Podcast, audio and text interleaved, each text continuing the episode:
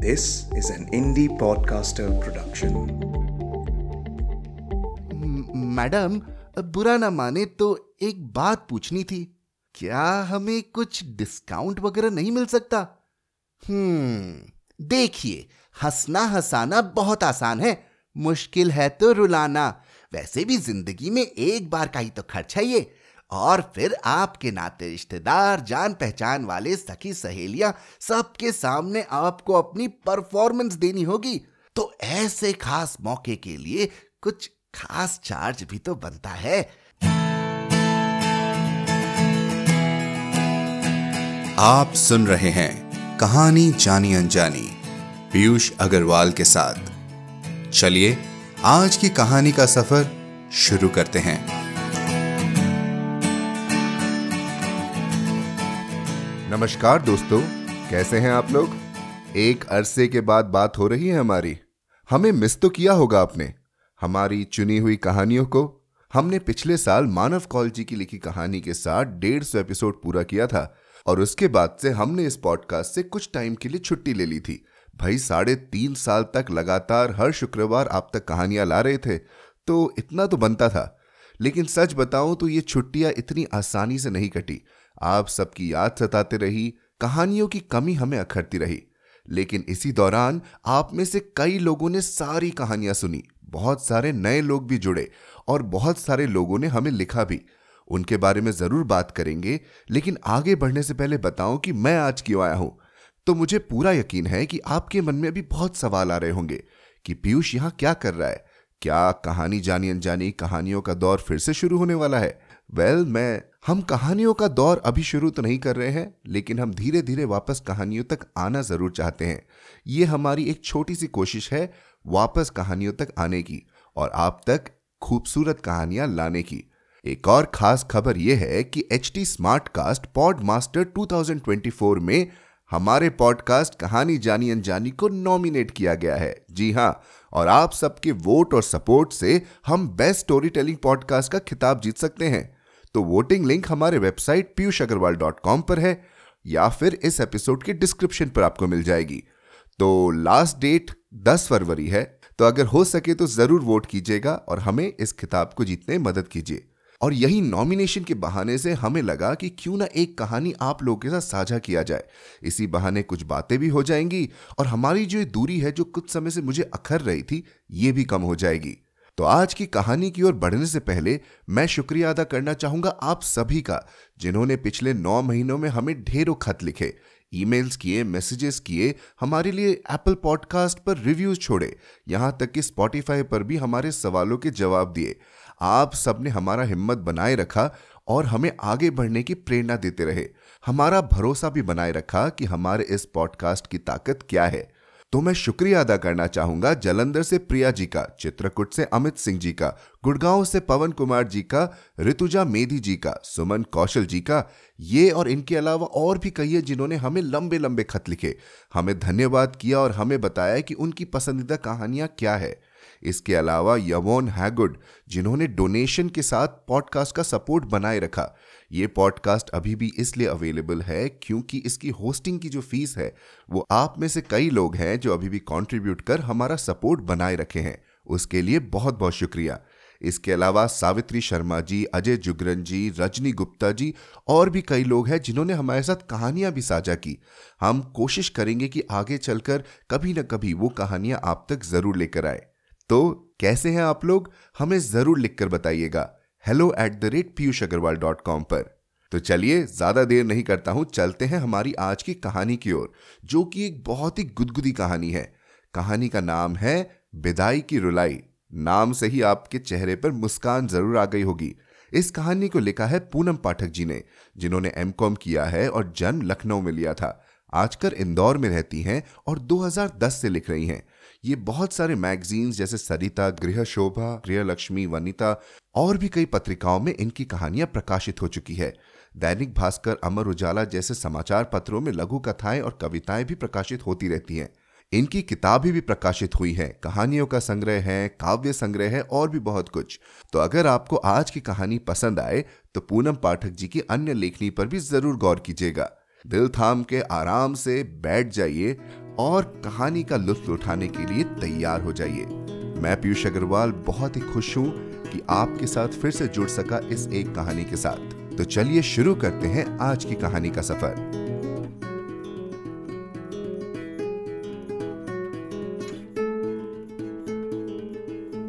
विदाई की रुलाई, पूनम पाठक। आज तैयार होकर आ ही गई मेरी शादी की सीडी।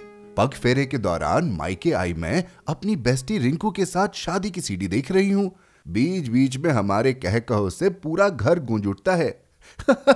सच्ची, कितना मज़ा आ रहा है। एक एक रीति रिवाज को अब एंजॉय कर पा रही हूँ और सबसे आखिरी में ये विदाई की रस्म। यार, इतनी हाय तौबा के बाद आखिरकार कितने अच्छे से रोई हूँ मैं, है ना? कहते हुए मेरा बावला मन शादी के मंडप के नीचे जा खड़ा हुआ। वहाँ किसी बात पर मेरे ज़ोर से हंसने पर माँ का प्रवचन चालू था। देख, अभी से समझाई दे रही हूँ, विदाई के वक्त तेरा रोना बहुत ज़रूरी है, नहीं तो हमारी बड़ी बदनामी होगी। लोग तो यही कहेंगे कि बेटी को कभी प्यार न दिया, तभी तो जाते वक्त बिल्कुल न रोई। अच्छे से समझ ले, वरना पता चला उस वक्त भी खी खी करके हंस रही है। पर क्यों माँ? अकेला लड़का, वो भी मेरी पसंद का। अच्छी जॉब और पैसे वाला। सास ससुर इतने सीधे कि अगर मैं रोई तो वे भी मेरे साथ ही रोने लगेंगे। फिर क्यों ना हँसते हँसते विदा हो जाऊँ? अरे, नाक कटवाएगी क्या? हमारे यहाँ लड़कियाँ विदाई के समय पूरा मोहल्ला सिर पर उठा लेती हैं। देखा नहीं था। कुछ सालों पहले हुई शादी में तेरी बुआ कितनी रोई थी? अरे माँ, बुआ तो इसलिए रोई थी कि तुम लोगों ने उनकी शादी उनकी पसंद से न करवाया, कि दुहाजू बूढ़े खड़ूस से करवा दी थी। बेचारी बुक्का फाड़ के न रोती तो क्या करती? तभी दादी ने भी माँ का समर्थन करते हुए आँखें तरेरी। अपनी माँ की सीख गांठ में बाँध ले, लड़की। हमारे खानदान में विदा में नहीं रोने को अपशगुन मानते हैं। क्या करूँ? कैसे रोऊं? विदाई का तो नहीं मालूम पर फ़िलहाल मुझे यही सोचकर रोना आ रहा था कि मैं विदा होने पर कैसे रोऊँगी। मैंने अपनी सहेली रिंकू को झिंझोड़ा। बता रे रिंकू क्या करूँ जिससे मुझे रोना आए? अरे ये भला मैं कैसे बता सकती हूँ? थोड़ी सी प्रैक्टिस कर शायद काम बन जाए। क्या बताऊँ यार, आईने में देखकर कई बार रोने की प्रैक्टिस कर चुकी, मगर हर बार नाकाम रही। क्या करूँ?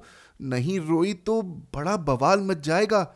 दादी, बुआ, चाची यहाँ तक कि मम्मी ने भी खास इंस्ट्रक्शन दिए हैं कि स्टेज पर बैठी, खाली खी से ना निपोड़ती रहूँ, बल्कि विदाई पर कायदे से रो भी। ओफो, ये कायदे से रोना क्या होता है? और फिर मैंने कोई पीएचडी थोड़ी कर रखी है इस विषय पर, जो तुझे टिप्स दे दूँ? कुछ तो कर यार। अगर विदाई में न रोई तो बड़ी जग हसाई होगी। मेरे यहाँ जब तक मोहल्ले के आखिरी घर तक रोने की चीखें न पहुँच जाए, तब तक विदाई की रस्म पूरी नहीं मानी जाती। मेरी मामी की लड़की तो पिछले साल इतना रोई इतना रोई थी कि सुबह की बारात दोपहर तक विदा हो पाई थी। हाँ ये बात अलग है कि उसका अफेयर कहीं और चल रहा था और शादी कहीं और। मैं क्या करूँ? मेरी तो शादी भी मेरी पसंद से हो रही है। कहीं कोई रुकावट नहीं, कोई ज़बरदस्ती नहीं। तो आखिर कैसे रो मैं? उफ, क्या मुसीबत है। ठीक है, देखती हूँ कि क्या किया जा सकता है। दो दिन बाद अपने होने वाले साजन की याद में एक गीत गुनगुनाते मैं पिया बावरी हुई जा रही थी कि रिंकू ने चहकते हुए घर में एंट्री ली। ले भाई, खुशखबरी है तेरे लिए। मिल गई रोने की जादुई चाबी। चल मेरे साथ। वैसे तो सात दिन की ट्रेनिंग है, पर मैंने बात की है कि हमें थोड़ी जल्दी है। लिहाजा डबल चार्जेस पर वे हमारा रजिस्ट्रेशन कर लेंगी। क्या बात कर रही है? ट्रेनिंग? और वो भी रोने की? अरे हाँ मेरी जान, बेदाई में सही से रोने की यह समस्या अब सिर्फ़ तुम्हारी नहीं, बल्कि एक राष्ट्रीय समस्या बन चुकी है। आजकल दुल्हनों को उनके मनपसंद दूल्हे जो मिलने लगे हैं। अब उन्हें रुलाई आए भी तो कैसे? इसी समस्या से निजात दिलाता ये ट्रेनिंग सेंटर है, जो दुल्हन के साथ उसकी सखियों को भी विदाई पर कैसे रोना ये सिखाएगा? इसका मतलब मैं सही से रो सकूँगी अब। तू नहीं जानती तूने मेरी कितनी बड़ी प्रॉब्लम सॉल्व कर दी। सच्ची कितनी अच्छी है तू। लेकिन, अब ये लेकिन वेकिन बीच में कहाँ से आ गया? अभी तो तेरी खुशी का ठिकाना ना था। अरे नहीं, खुश तो बहुत हूँ पर डबल चार्जेस मेरा मतलब क्या कुछ कम नहीं हो सकता? अगर कुछ कम में काम हो जाए, बात यह है कि अभी मुझे दूसरे भी बहुत से खर्चे हैं। कुछ मैचिंग ज्वेलरी लेनी है, बाकी पार्लर का भी पूरा खर्चा बचा हुआ है। मम्मी से मांग नहीं सकती। वो पहले ही कह चुकी है कि जो रुपए उन्होंने दिए हैं, उसी में मुझे अपना सारा काम चलाना है। लो, देख लो इनको। अरे भाई, बड़ी मुश्किल से तो पता किया है, पर इन्हें इसमें भी मोल भाव करना है। देख, अब तू ज़्यादा टाल मटोल मत कर डिसाइड कर ले चलना है कि नहीं। पहले वहाँ चलकर तो देख, फिर बार्गेनिंग वगैरह देखी जाएगी। ठीक है ठीक है, चलना क्यों नहीं है? तू तो खाम ही नाराज़ हो रही है। चल बाबा। मैं झट कान पकड़ते हुए उसकी स्कूटी पर पीछे बैठ गई। कुछ ही देर में हम दोनों शहर के प्रतिष्ठित मॉल के बाहर खड़े थे। वहाँ रिसेप्शन पर बैठी मैडम ने हमें एक चार्ट पकड़ाया। देखिए सबसे पहले इस चार्ट को अच्छे से स्टडी कीजिए। इसमें रोने के कई तरीकों का उल्लेख है। हर रुलाई का अलग चार्ज है। हाँ हमारी आँखें चौड़ी होती चली गई रोने के तरीकों को देखकर। सिंपल रुलाई, शालीनता से धीरे धीरे रोना, पाँच हज़ार रुपए। मगर मच्छी रुलाई, बिना एक भी आँसू टपकाए रोने की सिर्फ़ आवाज़ निकालना, चार हज़ार रुपए। सैलाबी रुलाई ऐसे जोरों से रोना मानो सैलाब आ गया हो। पैतीस सौ रुपए। दहाड़े मार रुलाई। रुक रुक कर दहाड़े मारना जैसे कहीं बम के धमाके हो रहे हो। तीन हज़ार रुपए। सिसकी रुलाई। सिसकते हुए रोना।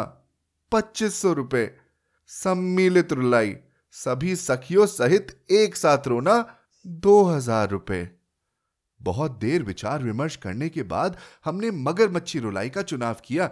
क्योंकि मेरा तो लक्ष्य ही आवाज़ करके रोने का था। अपने कीमती आँसू तो मैं एक भी बर्बाद नहीं करना चाहती थी। सुनिए हमने मगरमच्छी रुलाई का चुनाव कर लिया है। फिर ठीक है।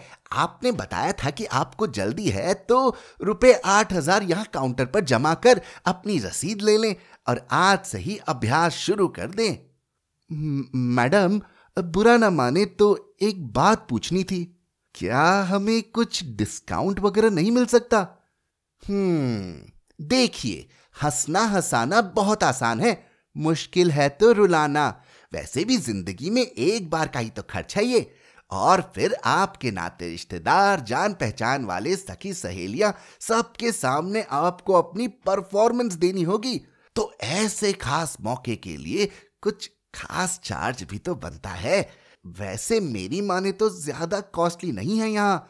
फिर भी अगर आपको प्रॉब्लम है तो सराउंडिंग में पता करके आ सकती हैं। सब जगह इससे ज़्यादा ही चार्जेस है। अजी नहीं हमें तो आप पर पूरा भरोसा है। कहीं और जाने की ज़रूरत क्या है?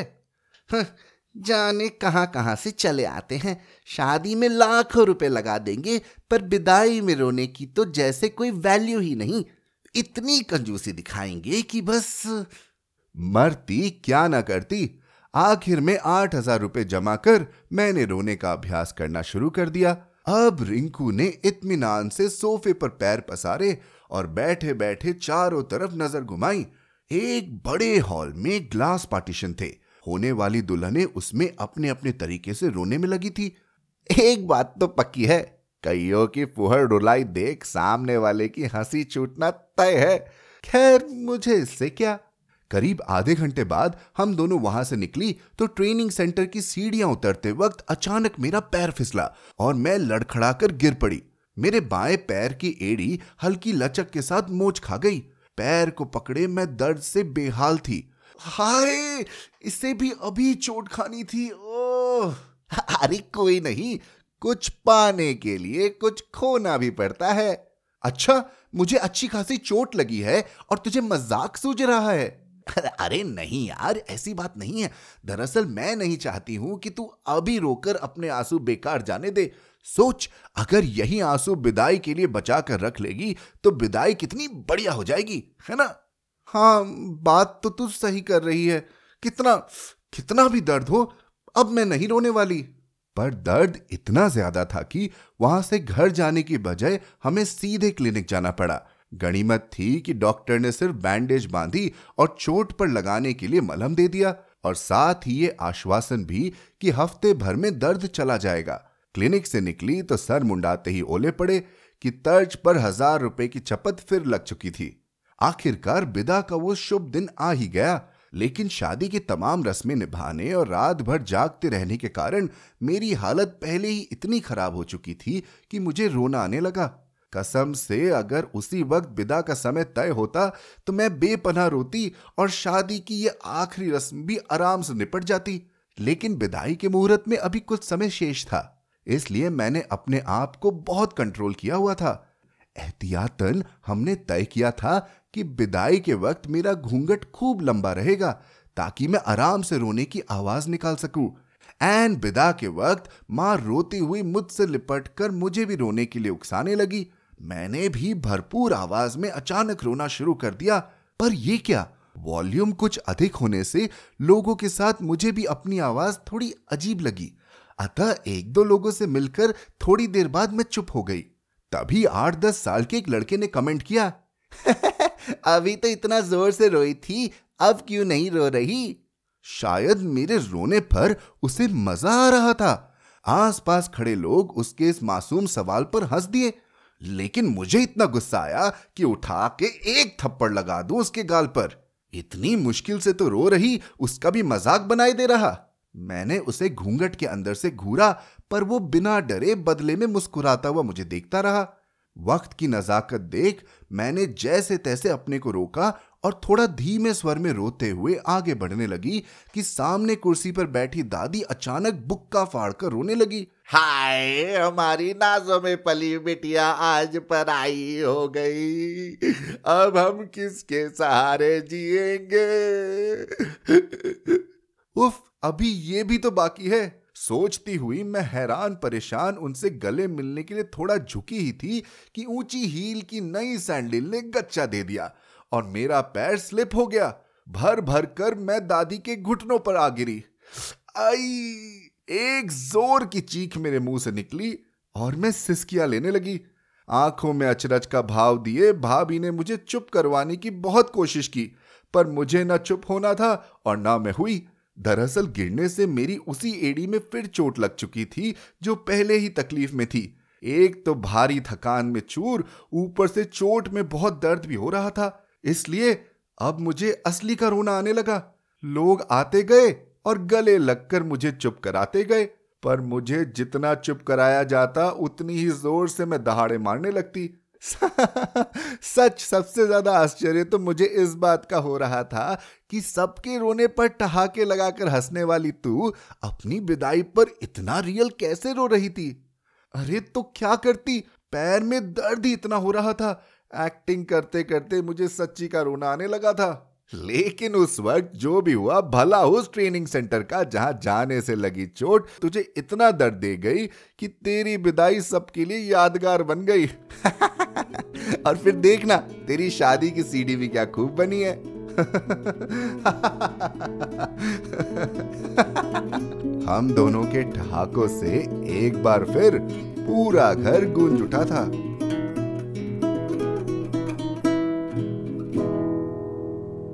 कहानी खत्म, पैसा हजम।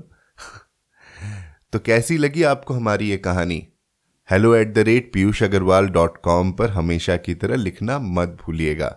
आप जहाँ कहीं भी हमें सुन रहे हैं सब्सक्राइब बटन पर क्लिक ज़रूर करें, ताकि आप हमारी कोई भी कहानी मिस न कर जाएँ। साथ ही एप्पल पॉडकास्ट और स्पॉटिफाई पर हमें रिव्यू और रेटिंग देना ना भूलें। मिलते हैं अगले शुक्रवार एक और कहानी के साथ। कहानी जानी अनजानी पॉडकास्ट में अपना योगदान देने के लिए जाएँ पीयूष अग्रवाल डॉट कॉम पर और सपोर्ट द शो लिंक पर क्लिक करें।